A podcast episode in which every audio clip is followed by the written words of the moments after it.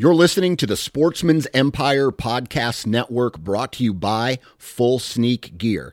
Check out their entire lineup at fullsneakgear.com. Also, be sure to check out our entire stable of podcasts at sportsmansempire.com. New from Moultrie Mobile, the Feed Hub offers first of its kind cellular connection and control for nearly any spin cast feeder on the market. When used with the Moultrie Mobile app, you can monitor feed and battery levels, run feeders on demand, receive alerts when feeders are clogged, and remotely adjust feeding times. The Feed Hub is ideal for anyone who maintains feeders. Remove the guesswork and save time by planning feeder maintenance before you drive to your hunting property. For more information, visit moultriemobile.com.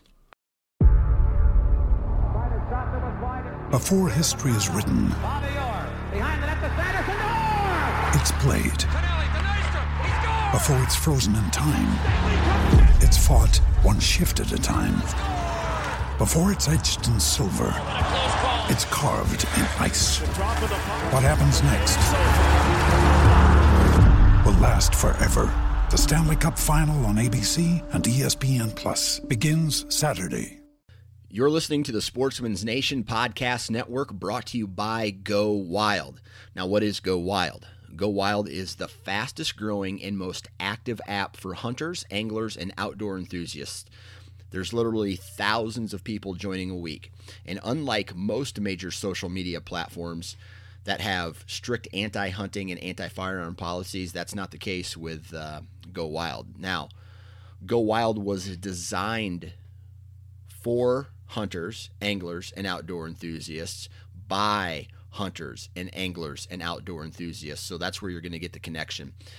The first thing we want you to do is go to wherever you download your apps for your smartphone, search for Go Wild, download it, play around with it, and then let us know what you think.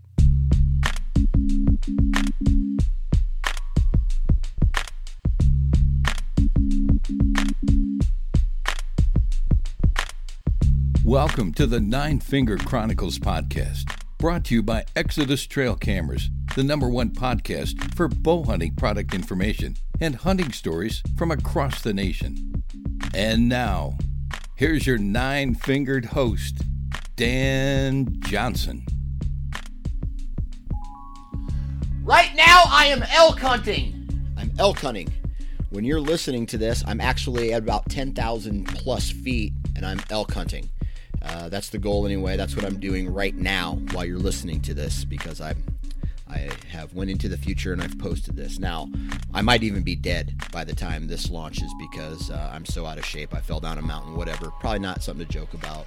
But I'm telling you right now, as I'm recording this, I'm freaking jacked. I am leaving in a couple days. But when you're listening to this, I'll actually be up in the mountains. So there's that. Now, today we have a pretty kick ass podcast with returning guest Bob Polanic. Now, Bob's been on the podcast before uh, with his wife. Uh, they did a uh, Hunting with Your Spouse episode. He's been on uh, even before that talking about some product. And today we got a good old fashioned bullshit sh- session for all of you guys.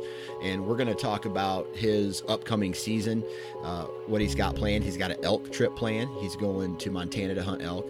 Then he's going to Nebraska. He drew an Iowa tag this year. So uh, he's putting a lot of uh, effort and energy and time and money into that hunt as well. And he also can hunt in Michigan where he's from. So that's what today's podcast is about, the prep for the for this upcoming season, uh, his expectations, so forth and so on. Now, today's podcast is brought to you by Wasp Archery. Now, if you guys haven't messed around with a wasp with a wasp broadhead yet, you need to because they're a badass podcast or a badass broadhead. I'm fired up, right? That's how that's how fired up I am right now. I can't even talk. But anyway, wasp broadheads, right? Made in America, and they are American strong, right? They are a tough, tough broadhead. Man, I killed two deer with them last year. One was a perfect broadside shot, smoked it through the liver, and it was dead in 40 yards. You know, that shot's easy, right?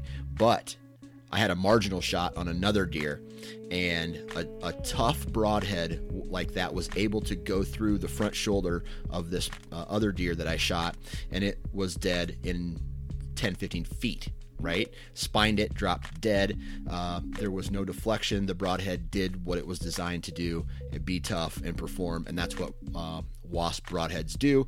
Um, and they have mechanicals. If you're a mechanical guy, I'm a fixed blade guy at this time in my life, and I'm I'm using the Boss four blade. Huge fan of that broadhead, and actually that's what I'm going to be taking elk hunting with me and hunting whitetails this year with. So go visit wasparchery.com. And if you do decide to purchase broadheads, which you should because it's hunting season is just around the corner or here for most of us or majority of us, enter the discount code 9 fingers. That's the number 9 followed by the word fingers and you'll receive 20% off your purchase. So go take advantage of that.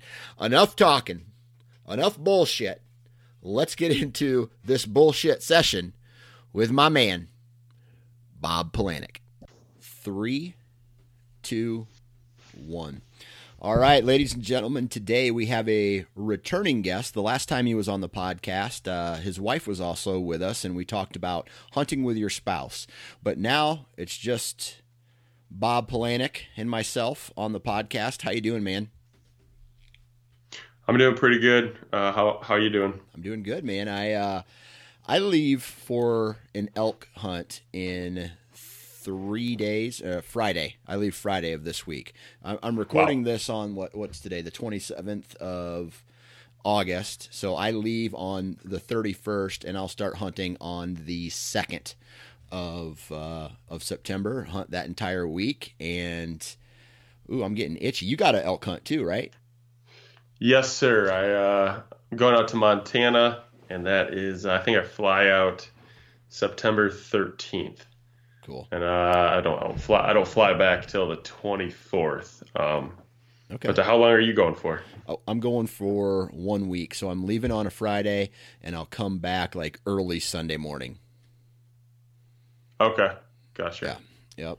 So before we get into all that, because we're going to talk about uh, your upcoming season, the prep work that you've done, and uh, BS for a while. But you've also, I follow you on you know social media, and you guys have been kind of all over the place this uh, this summer. T- let's talk about where you've been this summer and what have you done and why have you done it. Uh, so yeah, uh, my wife and I took uh, we took a big out west trip, um, mid July through the end of July, uh, basically she got done with uh, residency and um, before she started with a new practice um, she kind of when she signed her contract with the new practice she kind of uh, she was able to pick her start date so she pushed it all the way off to mid-august and she graduated from residency at end of june so she had about seven weeks off and she had been wanting to kind of go check out glacier national park and then uh, banff national park as well and uh, which is up in Canada. And uh, yeah, it was a, it was a, I think we had a 17 day road trip. We ended up putting on over 6,000 miles, but yeah, we uh we got out there before a lot of like the wildfires. We have we have pictures. Actually, kind of sad. We have pictures of Lake McDonald in uh, Glacier National Park, and then we found out like a week after we got home that the whole like everything, all the trees around the lake were every, it was all on fire. Yeah, and the whole side of the park was shut down. So we were lucky we got out there when we did. It was beautiful weather. Um, but yeah, that was just uh, not a once in a lifetime trip, but that was just something that's kind of been on our, our bucket list and able to scratch it off. And then uh, on top of that, we we drove and uh, a buddy and I have uh, had made plans. We've been buying points in Iowa, and uh, there's a lot of public land to hunt, so I wanted to scout that. But on my way on my way out to Glacier, I was able to talk my wife into uh, uh, knocking on some doors, and I kind of figured that knocking on a door and asking for hunting permission with my wife would probably result in a yes faster than if it's me and my buddy. Ah you dog. Yeah. You dog. Yeah. Yep. So uh, and I, I, I just I used onX Maps, and I'm not you know plugging them for anything, but that is a that is a heck of a tool. Yeah. Um, and I, what I did is uh, I looked at big chunks of property where the owner actually lived on the property because I was like, okay, if someone came to my house and said, hey, well, I guess I should back up. A lot of properties I found in Iowa, the owner doesn't live on. So there'd be a 200 acre piece, but their tax address that you can see on onX is like 10 miles away. So I didn't want to knock on someone's door and be like, hey, can I hunt your property? And then they, they would respond with, well, I don't live here. And you can be like, yeah, I know, but what about the 200 acres that's, you know, 10, 15 miles away? I, I feel like they, a lot of them would be like, I, how, why do you know about that? Yeah. So, um, so yeah, we just, we, we just searched, I, I mapped out like five or six properties along the way through, um, the unit in Iowa that we're hunting. And, uh, we got very lucky. And, uh, the third door we knocked on, um, was a 534 acre farm. And the guy, uh, he started off, he goes, well, he's like, I got some other guys that hunt here. So immediately I'm thinking to myself, okay, this is a no. And he finishes his sentence with, so I guess I don't see why it'd be a problem if, if you hunt here as well. And we get to talking to them, and the guys that hunt there only hunt there during, um, the shotgun season, which is I think in Iowa you don't start shotgun season until December. Yep, that's right. So we were like, okay, that's perfect. Not a problem. Yeah. And then he starts telling us about a buck that a 30 point buck that was shot off his property in 2016 and I'm I'm kind of sitting there just like this guy doesn't really hunt like 30 point buck like I know I'm in Iowa but this can't be true. And we go scout his farm. We run into his neighbor and his neighbor's like, "Oh, you want to see that buck that was shot off this property, or they want to see the buck sheds that were sh- like they got replica sheds made?" And uh, so we go in, and sure enough, it's I don't even know what it scored, but yeah, it was it was well over 200 inches, and it was just a massive buck. So, Wow. but yeah, Wow. so yeah, very very fortunate for uh, to get that access. So, but So, do you feel like you kind of lucked out? Yeah. Um, on top of that, he's got a couple relatives that have, you know, surrounding property that basically we got permission on all that. So like when it was all said and done, we have access to like 700 acres to hunt, and uh, it's just uh, it's it's overwhelming. It's like that's almost too much property because how do you really scout that in a weekend? Right. So Absolutely. Absolutely. So, you fit some scouting time into your vacation uh, that you went out west on. So, out of all the, I mean, what all states did you go to on this vacation? Ooh, so the drive out there um, from Michigan, um, we stopped in Iowa, and then actually, um, my wife and I have a, a private farm that we hunt in Nebraska. That was, yeah, I mean, as the crow flies, maybe 15, 15 miles from the farm we got permission on. So definitely hunting that um, western part of Iowa, eastern part of Nebraska along the Missouri. But uh, we got friends that live out there, so we stayed with them for a night. Then we cruised out to oh South Dakota. We stayed in Deadwood after we saw like Mount Rushmore and Crazy Horse. Um, and then and then we went up to Montana, did Glacier Park for like four or five days. Um, we cruised to to Bozeman, Montana, because I got a buddy that lives there. That's who I actually go elk hunting with. Um, and we floated down the Yellowstone for about three days. We also did the Total Archery Challenge um, at Big Sky, which is completely different than doing the Total Archery Challenge in Michigan. um,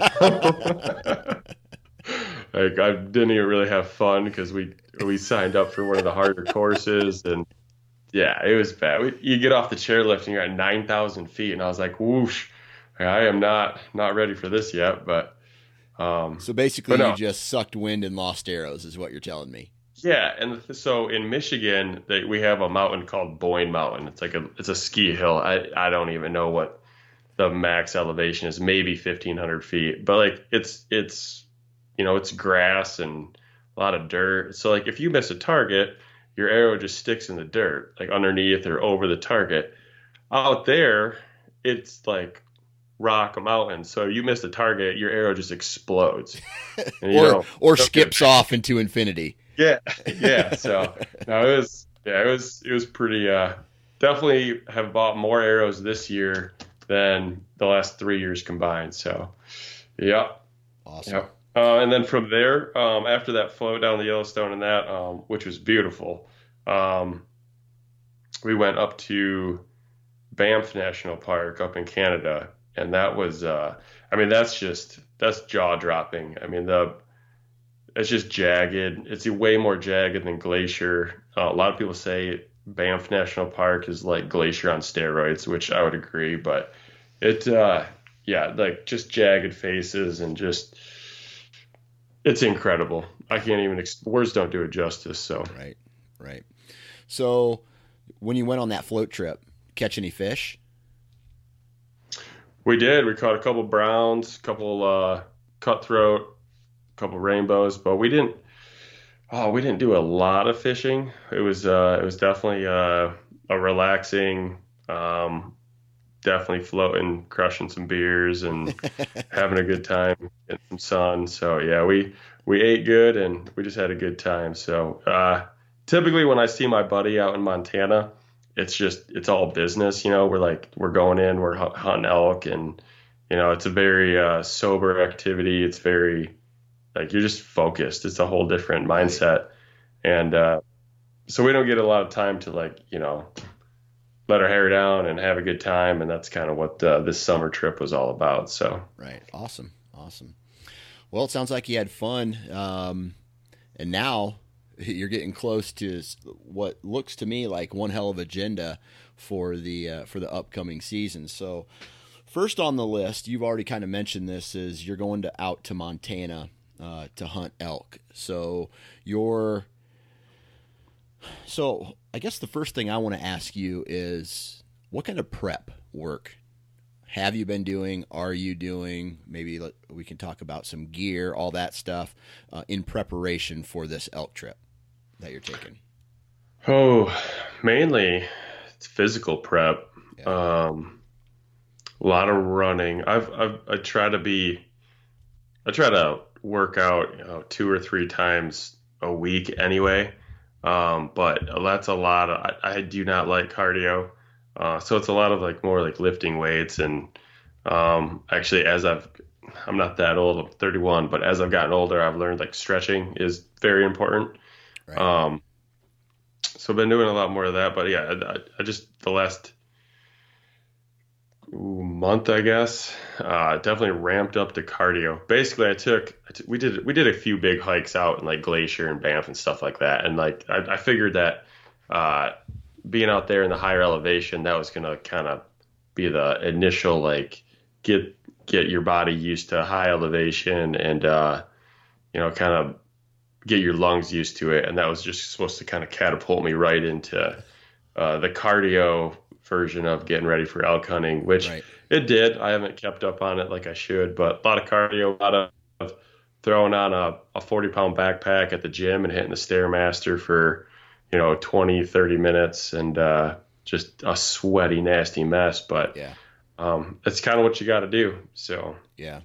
So on my last elk trip out to Idaho, I I did a lot of cardio, like just a ton of cardio, and not any real leg strength endurance. Um, okay. I went out there and I got my butt kicked regardless, right? Climbing up, down, the the elevation, the oxygen level is just horrible for someone like us when you know when we get out there. But I talked to a guy out um, who lives out there, and he told me he's like, man, next time you go to start training, do a lot of like strength training for your legs, but at the same time, you probably don't need to do as much cardio, but put on a pack with as much weight as you can tolerate and and do as much of that as you possibly can. So that right there is what I've been doing. I've just I bought this thing called an Atlas trainer from a company called Outdoorsman. I don't know if you've seen the the pictures of it, but you can put weights like weight plates on it. because it, has got a, a a pole that comes out of it, and you can slide the weights on it. And dude, it I want I go on these four mile hikes around the lake near my house, and there's some ups and downs on it. But by the time I get back to my truck, I I I can't even talk. I'm so tired. yeah, yeah. I I have seen your pictures of it. I've been intrigued. Um, I just so I do this. I do a similar um, like weighted hikes and stuff like that out in the woods. Yeah. Um, or, or wherever you know, just you know, public land wherever I can just do a little hike, or even down the road where I live. But uh, the only reason I didn't, I have, I haven't gone the route of you know the the same frame you have, just because I basically end up throwing um, like a bunch of towels or whatever to kind of mimic like the load my backpack will have. Yeah. And then I literally I throw like plated weights, like lifting yeah. weights. So yep. right now I've got a, I think a 25 pound weight in there, and then with like a three liter CamelBak full, plus just like the general weight of the backpack and the weight of some clothes, I'm right at about 40. Um, I used to mow like a, uh, about a three quarter of an acre lawn with a push mower with my backpack on all summer, but I moved recently and I don't have the same yard situation. But that was uh, that was brutal. Yeah. That that put a whole different spin on mowing the lawn. Right, right. I did that one time and I jacked my back up so much because you're kind of leaning forward a little bit. So it was putting right. a lot of stress on my lower back and I I I you know, that was a while ago, but uh, I I couldn't do that anymore. But uh, just like a ton of legs, this you know, it's like I've almost neglected my upper body, but just a ton of weights for the legs and walking and hiking as much as humanly possible and uh, getting just and being active and doing those weighted hikes. So um, I think you know I you know I say this now, but I think I'll be ready for my elk hunt. Which uh, as soon as I get out there, you'll probably read about it online. Dan Johnson found dead. well, that's uh, that's good to hear. I I think when guys like us from the Midwest or the the East or um, just the flatlanders that we are, when I think anytime we start training for an elk hunt like this, like the end result is always better than what you were, you know, right. in the winter. Right. You're, so it's that's good. But yeah, it's um, I definitely agree. I think doing doing weight training is good. Um, I do think that still doing some sort of um, good upper body workout is beneficial, just so your body kind of has yeah. that extra meat to it to kind of eat away at itself when you're not really feeding it, uh, you know, every day on the on the mountains. Um, yeah. So that's good. And then on top of that, a, pain tolerance. You know, when you when you lift more weights or when you're doing cardio and you're really pushing it and you're getting your heart rate really high, you can you just you end up putting your body in physical pain. And the more physical pain you can handle in training, yep. the more you're even going to be able to handle on a mountain. Yeah. So absolutely, absolutely. So physical training, right, for this elk hunt. Um, how many years have you been elk hunting?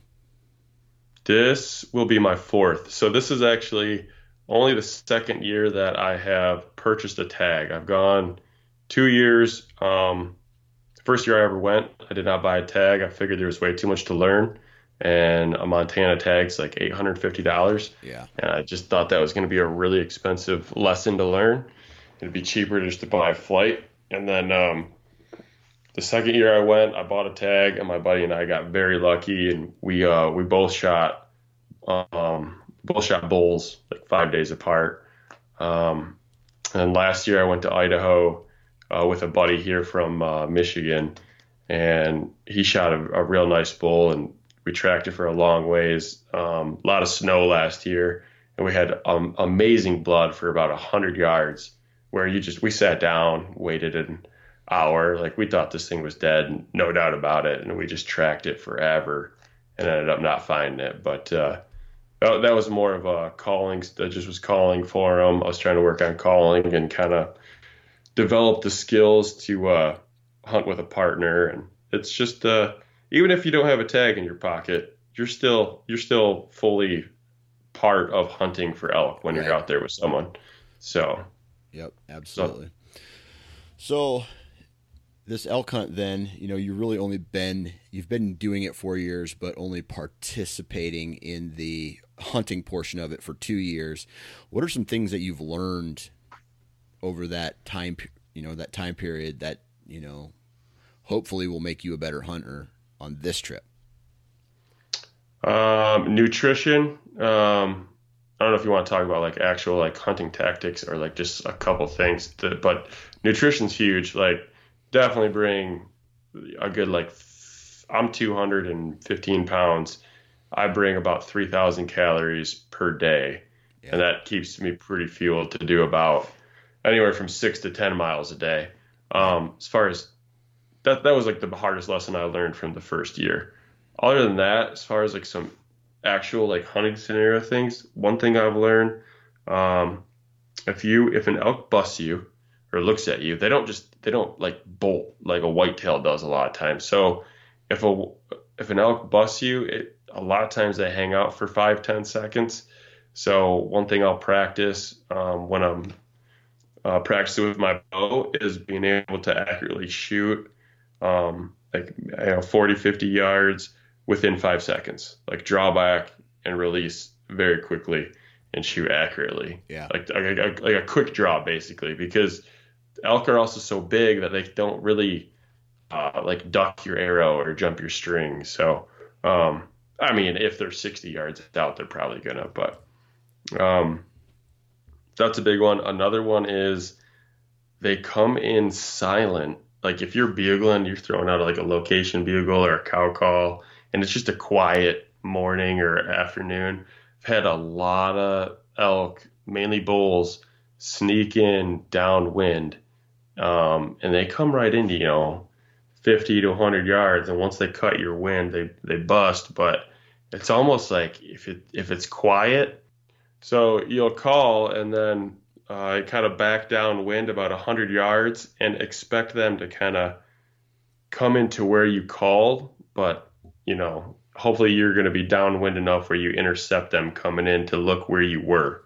So it's kind of like a if you're calling, they're not coming in or they're not responding, just be prepared for them to sneak in behind you uh, quietly to kind of investigate who you are, and you kind of just want to play the play the wind and, and back off a little bit. And you might like if there's a game trail 50 yards behind you or something, maybe get downwind of that. Right. So that's those are just the two big things that I've taken away in the last couple of years. Um, another good one is if you have a bull bugling uh, at night, um, you know, last hour or so, and there's no way you're going to be able to get there before it's dark, just let them be and be there in the morning because a lot of times they'll be right in that area in the morning. Gotcha. So, okay, that's an, that's a good one.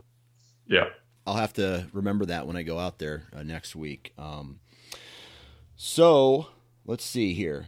What about gear? I mean, any upgrades, uh, or we talk a little bit about some of the the gear for going out west on one of these hunts. Um, maybe from a I bought this, maybe I don't use it anymore, or uh, I bought this and I like it, or I bought this and I didn't like it. Anything like that? Yeah. Um, boots, I blew through a pair of boots on each elk hunt the last few years because I had uh, I had a friend that worked for Merrell, so he was able to get me 60% off Merrell boots, and they just don't hold up. Uh, I'm talking last year I was hunting for five days and the heel in the snow, and on the fifth day, with two days left to hunt, I had my heel of my boot basically start like detaching so, yeah, boots are huge. I bought Crispi. I just bit the bullet and bought Crispis this year. Um, I did the same. yeah, right. I got the Crispi Summits. What'd you get? Uh, I think they're the they're a green. Um, they're green uh, toros or something like that. Okay. I think that's what they're called. I forget. I don't know. I just tried them on. I didn't even look at the name. I tried them on. They felt comfortable, and I ended up uh, buying them because I felt that price kind of reflected quality uh, to a certain extent, especially with boots. So I I spent 320 bucks. I don't know what you spend. Uh, about the same. Yeah. About the, yeah. Yeah, it's definitely over that three hundred dollar mark. So yeah, it's it, it hurts, but I don't know that Yeah. your feet. If your feet go, you're done. Yeah. So Right. And the last the last time I was basically wearing early season deer hunting boots, uh, some pronghorns from Danner, which they Okay. did they did okay, but I just felt they were too bulky uh, to be, you know, going up verticals like what we were going up. So I bit the bullet and started breaking these in two months ago, and now, dude, they're they're really comfortable. Do you like yours? Yeah, they were uh, they were right out of the box. They were great. I have a wider foot, um, and so they and they they're and they're a softer boot. So and they uh they fit uh, the need for that well. Um, so yeah, that was that was huge. Um, I have been wearing like a layering system from Kryptek the last well the last three years, um, and uh, this year kind of switched over to all the Sitka stuff. Um, just more so gear junkie. Just Mhm. want to try it. I'm just inter- interested. Right. Um, back backpack. I had a Tenzing 6000. I I liked it, um, but I didn't know that it actually wasn't that good until I got a new backpack. Uh, I got a new uh, Mystery Ranch. It's a Metcalf, I think, and uh, doesn't have a lot of the same like pocket uh, pocket layout, pocket options. It's kind of just one big bag so it doesn't have like a lot of the same organizing that like the Tenzing does, but it carries uh, it carries weight much better. Just the Right. the way that everything sits on your body it just feels way better. right. So Did that Tenzing have a internal frame? yes, So okay, all right. So I have an uh, that outdoorsman Atlas trainer. Basically, I'm going to use that for my hunt uh, when I go out west. You know, so I'll be able to take Okay. that that device off. So now it's just a, a plain frame, and I ordered one of their smaller packs. Uh, and a meat sling for it basically because I'll, Okay. you know we'll have a spike camp and I ro- really won't need to use a big pack uh, to carry a, a ton of stuff in because it will all be back at our camp. So I, uh, I I opted for a smaller. It's called the Muley pack. It's I don't even know how big it is. It's like a very large fanny pack basically, and Okay. uh, and then a, a water bladder to go with it. So that's what I'm rocking at when I'm leaving to go on the hunt every day. gotcha. Yeah, we uh the the way my buddy and I in uh, Montana have done it is we we do a spike camp as well, but we pack in. So we usually go in about three, four, five miles, like right out the gate, um, and we will bring enough food and gear to hunt for I think five nights. And uh, it's it's a really cool way to do it. It's probably a little bit more aggressive than what you need to be. Uh, I know last year my buddy and I went in just for two nights, and the rest of the time we we stayed at a cabin and what and uh, I mean it was snowing, so we we didn't really have too much of an option. Right. Um, and that was way more enjoyable. I mean, you're just looking at getting up earlier, and but you're sleeping in a nice warm cabin in a bed. Yeah. So yeah, there's there's pros and cons to both. So, Absolutely. All right, so elk hunt, man. Let me just say good luck. Good luck to you Hey. on the elk hunt. right back at you. All right. So now it's whitetails, right? You you you come back from uh you you know, you come back from your elk hunt back to Michigan and when are you heading to Nebraska? So my wife and I are heading to Nebraska October 27th. A little little earlier than normal, but um, I think we should be good. Hopefully the weather cooperates. Well, it's earlier because you're going to Iowa this year, right? Yes. Okay. Yes. So, how many days are you dedicating to your Nebraska hunt?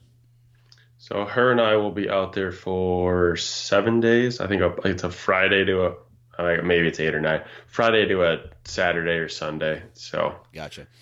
So, and this is a place that you've hunted for several years, right? Yes, this will be the fourth year there. Uh, every year that we've gone, only one person. Uh, it's always been me and a buddy or me and my wife. Um, and every year we- we've only been able to take, you know, fill one tag. Gotcha. Um, So this year, the plan is to just film my wife. With the Iowa hunt coming up, I'm not too worried about filling my tag in Nebraska. Um, now, if she were to say fill her tag like day three, day four, um, because Nebraska's over the counter, I would have no problem tag and trying to trying to fill my tag out there. But uh, I'm not not terribly worried about that. More so, just want her to have the experience of um, the rut in the Midwest, um, and then opportunity at uh, a mature buck, which is hard hard to come by in Michigan. Absolutely. So on this uh, Nebraska farm, you mentioned it's really close to the Iowa border, actually 15 miles away from where you're going to be hunting in Iowa. Um, what is what's the deer density like? What's the deer um, mature, like the the quality on this farm? Talk a little bit about that. Well, it used to be a lot better. Uh, unfortunately, it's it's good. There's a year averaging about 20 to 30 deer uh, sightings per hunt. Always does in bow range. Always those year and a half old, two and a half year olds in bow range. Um, there is, and then from there on out, because we run a we run a couple cameras there too, and we leave them up all year. So after that, you'll get maybe a three and a half year old on camera, maybe a four and a half year old on camera, maybe a five and a half year old, but that's about it for age structure. So there's not a ton of huge slammer bucks running around, but because it's right on the Missouri River and it's kind of the only timber around, they just kind of cruise up and down through it. So you see a lot of deer, and um, you can always have, you know, a big boy show up. There's plenty of plenty of big boys that we've gotten on camera over the years. Um, but basically, uh, I did some work out there back in 2010, and I, that's when I first hunted there. I was going to go back the second year in 2011, but I couldn't. And on top of that, the Missouri flooded really bad. Right. And I and because it's it's literally right on the on the Missouri, uh, I guess the whole farm was about two feet underwater. Um, so that kind of displaced all the deer. And then 2012 EHD hit, um, and it wiped out. They were saying like 70% of the herd, which makes sense because all the midge flies and all that are going to be close to water source. So you had a flood and now you've got a drought. It, it just made sense that everything along the Missouri just got hammered. Yeah. Um, so then it's been like in a, you know, it's been rebuilding since then. Um, the the guys that we stay with, or the couple we stay with, I guess, when we're out there, uh, he told me that when he used to hunt it in the early 2000s, it would not be uncommon to see 75 to 100 deer per sit. Holy cow! I yeah I have I have questioned him on that multiple times, multiple years, and he swears up and down that during bow season he would he's like they, he's, he's a herd of 40 does would come through. Wow. And he's like you just would sit there and watch them. Wow. That's so nuts. yeah yeah very crazy. That'd make for an interesting rut when you when you have 40 40 does in front of you. It's not like the bucks even have to try to find someone to breed. Right. Huh. Right. Yeah, I don't even know if that would affect like rattling or calling or decoys. I don't even know if it would affect any of that. Well, you know, if, if you have deer, if you have deer all around and you rattle, it's like it would spook all the deer away. right, right. There would be, and, and a buck would probably be like, "Why are any other bucks fighting? There's nothing to fight over." Yeah. Hey, you want to So- come with me? Sure. Cool. Right. I wish college. I wish college was like that. It wasn't though. no, no, No. no, it wasn't. No, it wasn't. Anyway, uh, so so Nebraska, um, so so Nebraska. I mean, something you've done for a while. I mean, you always run into. uh, I mean, is it one of those places where you're going to get at least one opportunity per trip? Yes. Yeah. If you Yes. cover, if you spend the time in the stand, is this one of those places where you're sitting all day long? Yeah, you can. Yeah, it definitely works. Uh, the 2016 um, was kind of my first year back out there since 2010, and my buddy, we drove all night, um, got up in our tree stands after driving all night, and 45 minutes after daybreak, my buddy missed like a, I don't know, like a 140, 145 eight point right out the gate. So right. we're like, holy smokes, what, what, like, we don't even, we hadn't checked cameras yet. You know, we get down for lunch because we hadn't really slept and check cameras and we see the buck he missed and it's a legit buck and we see a couple other ones that are even bigger. So we're all stoked. Next morning comes around. I missed the same buck that he missed. It's actually, it's actually all on video. It's, it's bad. Um, and then yeah, he ended up getting uh, an opportunity at a, and he capitalized on it on a nice like I don't know. It was it was a it was a mature buck. I think it was a three and a half year old. It was a it was a nice eight. Yeah. And then I hunted. That was close to the last day, and I had an opportunity at maybe a.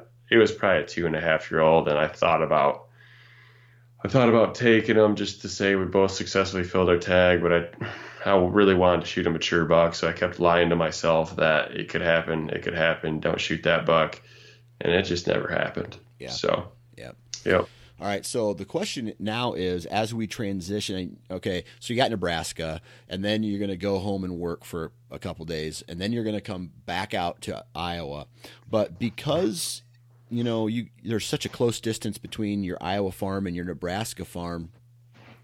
Let's say your wife tags out day one of this, day one or two of this Nebraska hunt.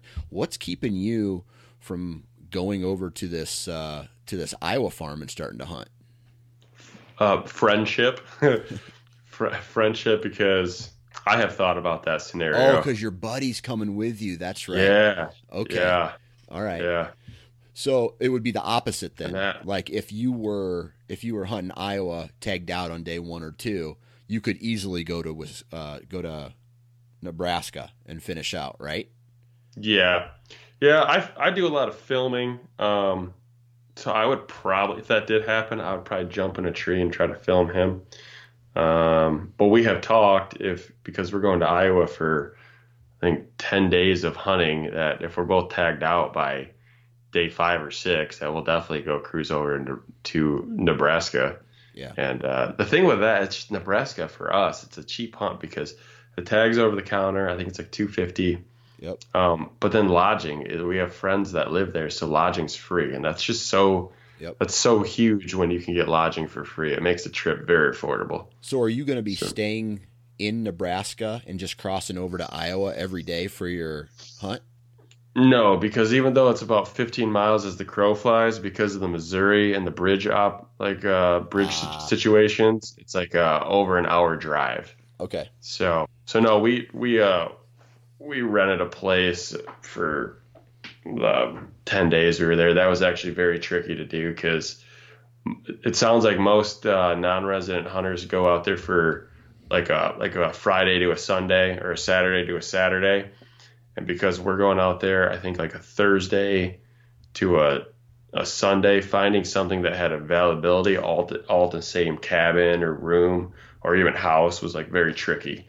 Right. So, so how'd you uh, fix that problem or solve that problem? Uh, just got very lucky. I was I was waiting. We had a a cabin rented. We were going to be in one cabin with no uh, running water or anything like that for like the first three days. And then we were going to have to move to like a super nice cabin for about four days and then move to back to uh, uh, a cabin with no water for like the final four days.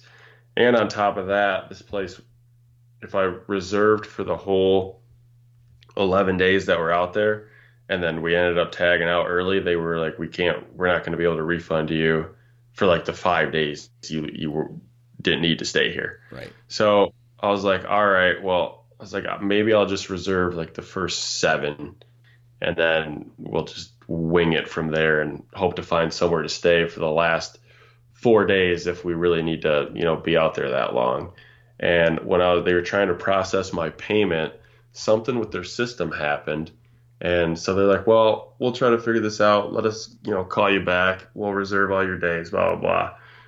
In the two hours that it took them to um, get their processing equipment fixed, s- someone emailed me back on a property that I had inquired about like three weeks ago and said, "Yep, we have availability." Blah blah blah. It was actually cheaper. It's an actual. It's a house that we have all to ourselves, and it's maybe it's five minutes from public land that we're scouting, and about ten minutes from the farm we got permission to hunt.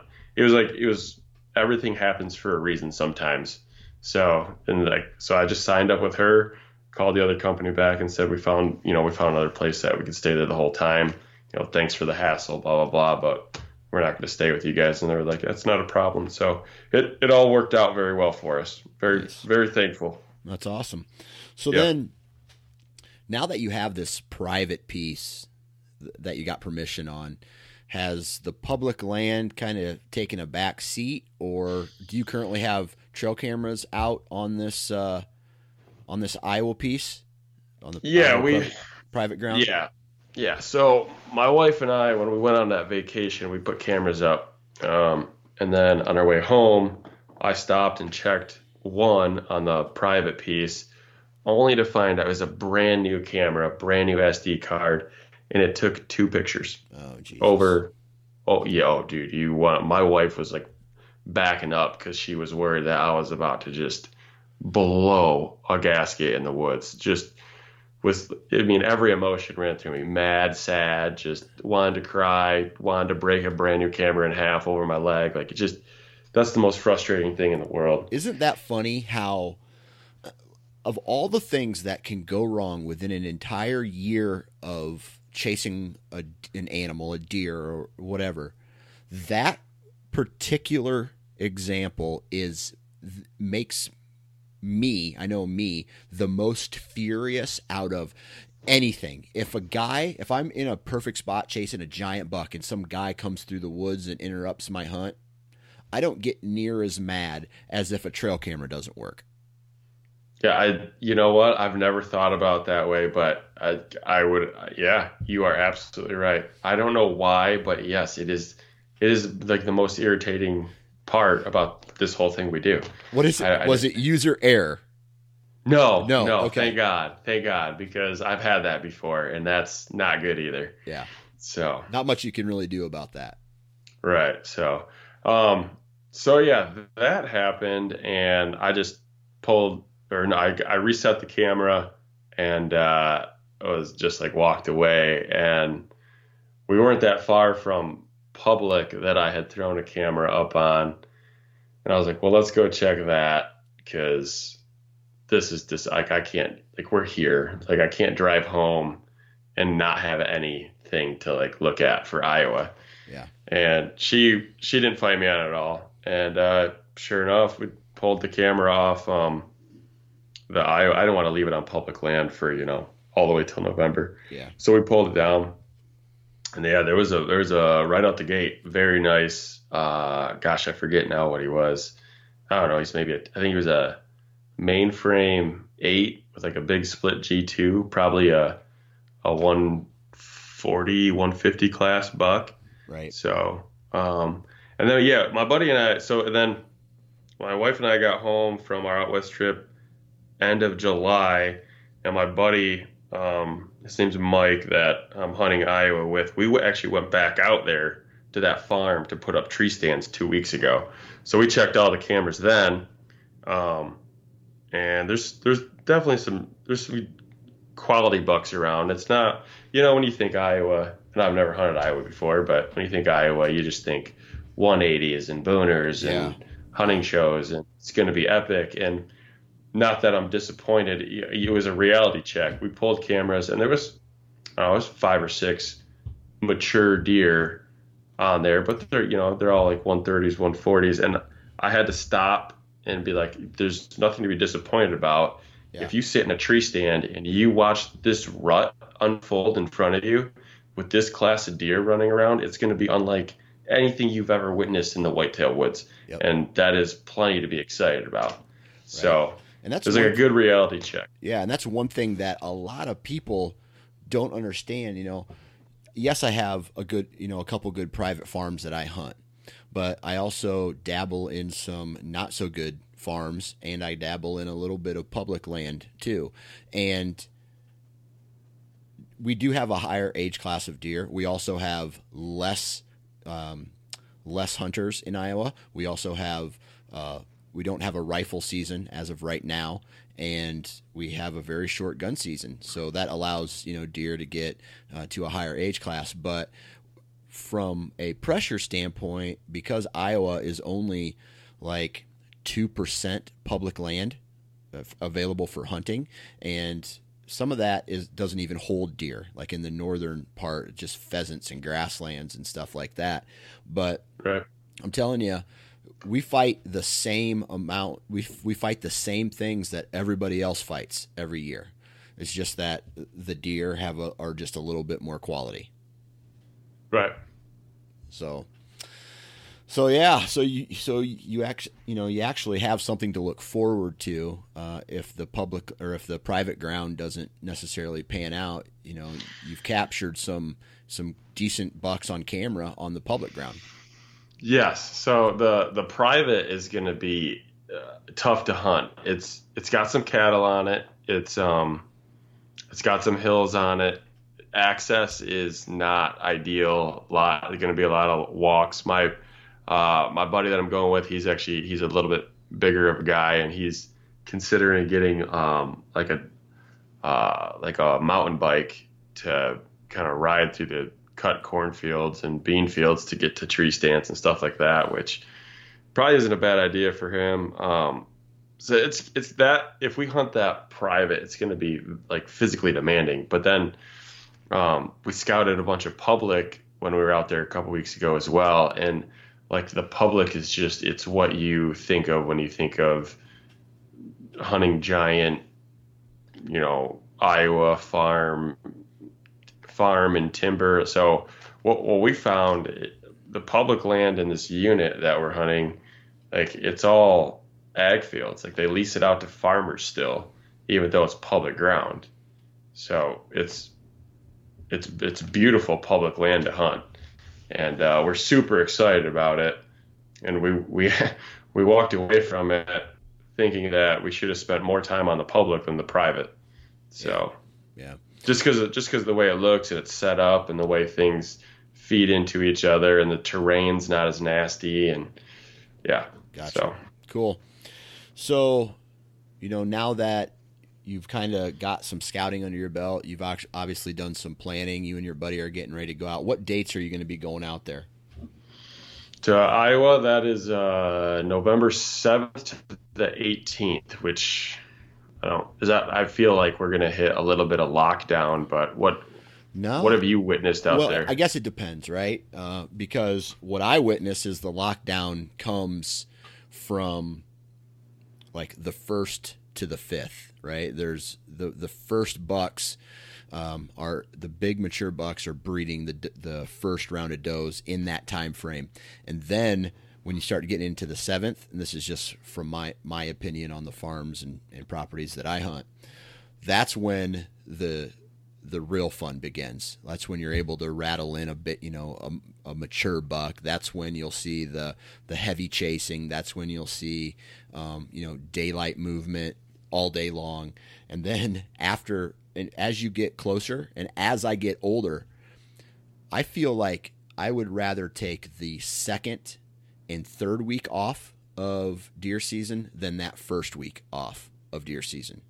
So I think you're gonna you're gonna hit it right because I think a lot of people, um, and let me check my my calendar real quick because I think how this this lays out this year September October November a lot of people are going to be taking off the 4th through the 10th, right? On when they go to hunt, typically a lot of people can only really dedicate maybe a couple weeks, maybe maybe at max 2 weeks, but I feel like if you're going to show up on the 7th, that I feel like you're going to have three, four, five days of maybe competing with other people.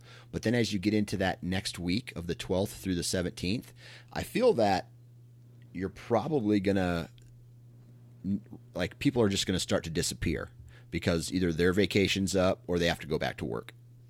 Well, that I can confirm what you're saying. What what we noticed with trying to find a place to stay is everybody was booked that first week that we are trying to be out there. The yeah. like you said, the fourth through the tenth or whatever that was. So it was that's what was the biggest problem with trying to find a place for a week and a half was getting the that seventh through the tenth, you know, someone to let us stay in in one one spot. But um, as far as that information that you just that's like the best news I've heard.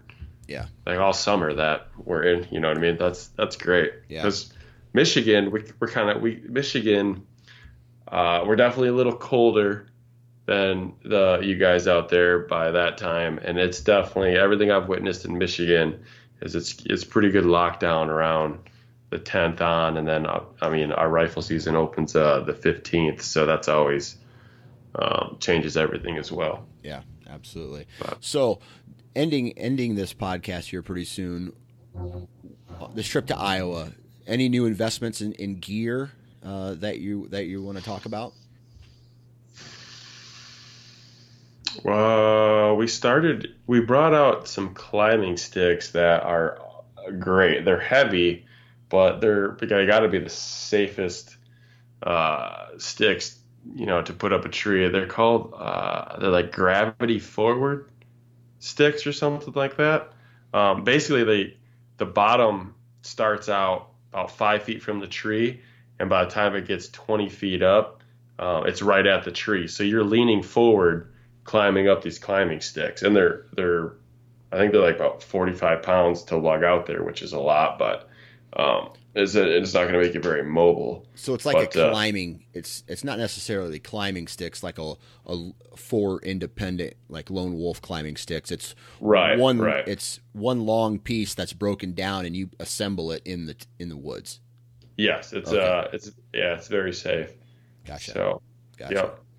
Yep. Um, yeah, that, that that I mean that was that's more so for my buddy. Like again, I said he's a he's a bigger boy, so he kind of likes to have uh, a couple extra ratchet straps on the hang-ons and uh, that type of uh, climbing situation. He doesn't do too well with the lone wolf climbing sticks and the you know that type of thing. So Gotcha. um, Yep. So, lastly, now Iowa. You know, like you've already kind of said, you've already kind of said, uh, uh, you know, you think of Iowa, you think these giant 200 inch booners. You know, oh, they're running around everywhere. But then you had this reality check. So, what are your expectations for Iowa this year? Hmm. You know, I don't. I haven't really. I haven't thought about that a whole lot. Of course, the easy answer is you know to shoot you know the biggest buck I've ever shot or something like that, or to shoot a booner. But uh, I want to come away successful for two reasons. One, I, I want the meat in the freezer. Um, two, it's a very expensive tag. Um, but beyond all that, I just want to enjoy watching the rut unfold in a place like Iowa. Because I just think it could be something very special to witness that not a lot of people really get a chance to see. Right. Um, and then if you want to talk, if you want me to just give you a quick answer, I think the goal is probably a 135 inch buck that is three and a half years old or older. Okay. That was, but if that comes by day one, no question about it. Gotcha. Um, that's fine. And then uh, I, t- I told my buddy this. Um, there's no reason for us to pass on a buck like that on day one um, because we're out here to enjoy the rut. So if one of us tags out early, the other one can film for, you know, the guy that's still trying to fill his tag, and he can still sit there and he can still witness the whole rut and all that stuff. So Absolutely. That's not that's not a bad goal. I would say I don't know, that's hard for me because I live in Iowa, right? But I you know. I'm saying that and this is what I tell people. Yes, you have to be smart when you hunt, but just like anywhere, if you put your time in, it, it will allow you to be a little pickier. Uh, I feel that and I'm not necessarily 100% familiar with the part of the state that you're hunting in, but I'll tell you right now, if you put your time in, man, you're gonna see some. You're gonna see something good, and, and being from Michigan, probably something that you've never seen before.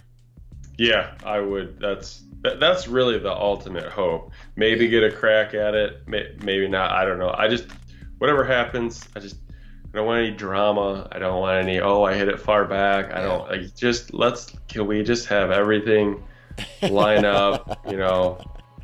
good blood, all that stuff like that. I, I, I worry more about that type of stuff. So I just just want to go out there have a really good experience, and uh, I think managing the expectations will uh, kind of help both of us enjoy hunting out there. I don't I don't want to put the pressure on myself that uh, I got to shoot like you know some five and a half year old deer. I, I, as a as a bow hunter, as a hunter in general, I, am just not there yet.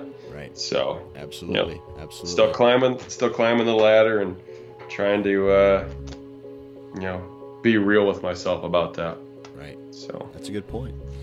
Well, I tell you what, Mr. Polanic, I, I, really appreciate you taking time out of your day to hop on the podcast. And let me say, not only for Montana, Nebraska, Iowa, and Michigan, good luck this upcoming season. Hey, man, same to you. Good luck in Colorado. As always, good luck in Iowa. And uh, look forward to seeing how uh, all your adventures unfold. And there you have it. Huge shout out to Bob for hopping on the podcast today, chatting with us. Huge shout out to all the partners of this podcast Exodus, Wasp, Lone Wolf, Deer Lab, Prime, Ripcord, Ozonics, and Hunter Safety Systems. Guys, if you haven't already, please go check us out on social media Facebook and Instagram on the Nine Finger Chronicles. We have a YouTube channel now on the Sportsman's Nation, so just type in uh, Sportsman's Nation and uh, that will bring up our YouTube channel. And then the Sportsman's Nation uh, social media outlets as well Instagram and Facebook. Please go check those out. Be sure to check out the bustedrack.com and buy the Nine Finger Nation t shirt. Proceeds go to the Quality Deer Management Association. So please go pick one up. Not only are they a badass shirt, uh, made by a badass company, but the proceeds will be going to a equally badass deer pop uh, deer organization. So go do that. And again, I forgot this. Thank you for tuning in and listening to this podcast today. Please go out and support the partners of this podcast because they support this podcast. And in return, I can put out more kick ass content for you guys. And that's it. I hope everybody had a great Monday. With all that said, if you're going to be in a tree, our friends at Hunter Safety Systems are reminding us to wear your damn safety harness.